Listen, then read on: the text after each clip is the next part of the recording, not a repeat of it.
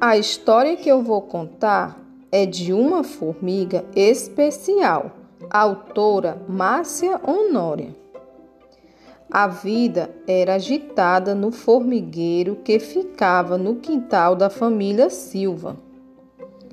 Dona Maricota era uma formiga muito respeitada na colônia onde morava, pois já estava para nascer seu filho número 543.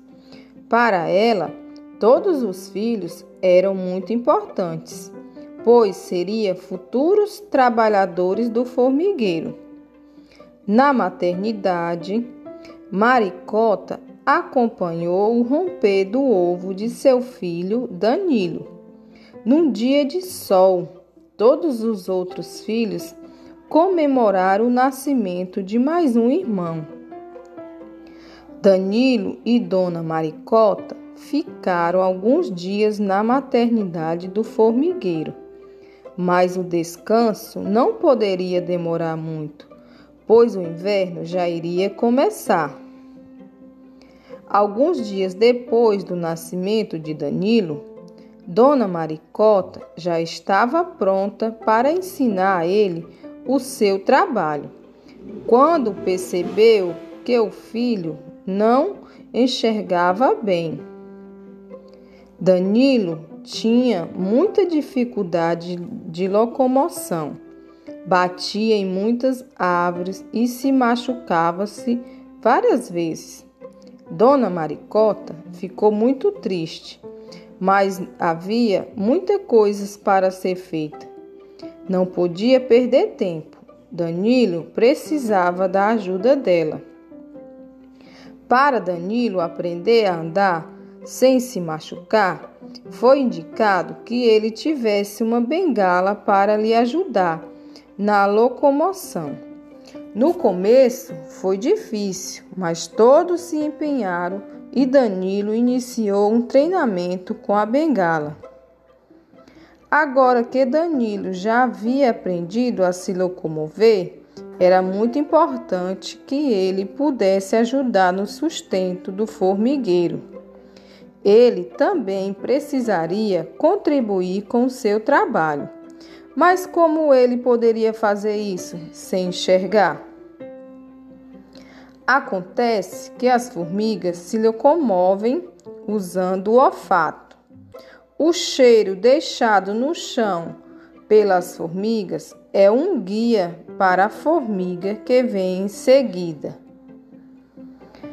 Pensando nisso, Danilo sentiu-se com sorte pois tinha um olfato muito desenvolvido. Sua visão era diminuída, mas seus outros sentidos eram aumentados. Danilo aprendeu a usar bengala para as formigas cegas com facilidade e agora estavam em treinamento de olfato. Seus irmãos lhe ajudaram bastante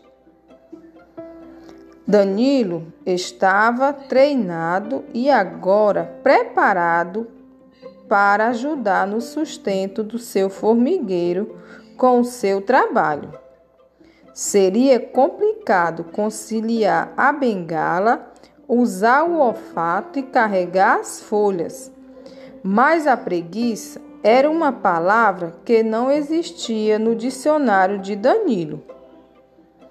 Danilo tinha uma vida igual à de outras formigas de seu formigueiro. Durante o dia, todos trabalhavam para o sustento do formigueiro e à noite sempre frequentavam os bailes oferecidos pelos grilos, seus vizinhos.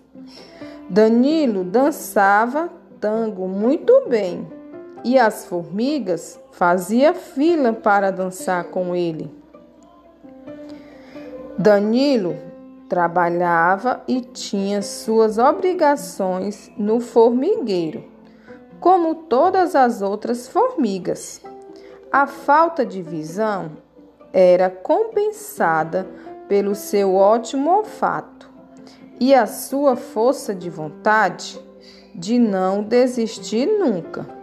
Uma formiga especial.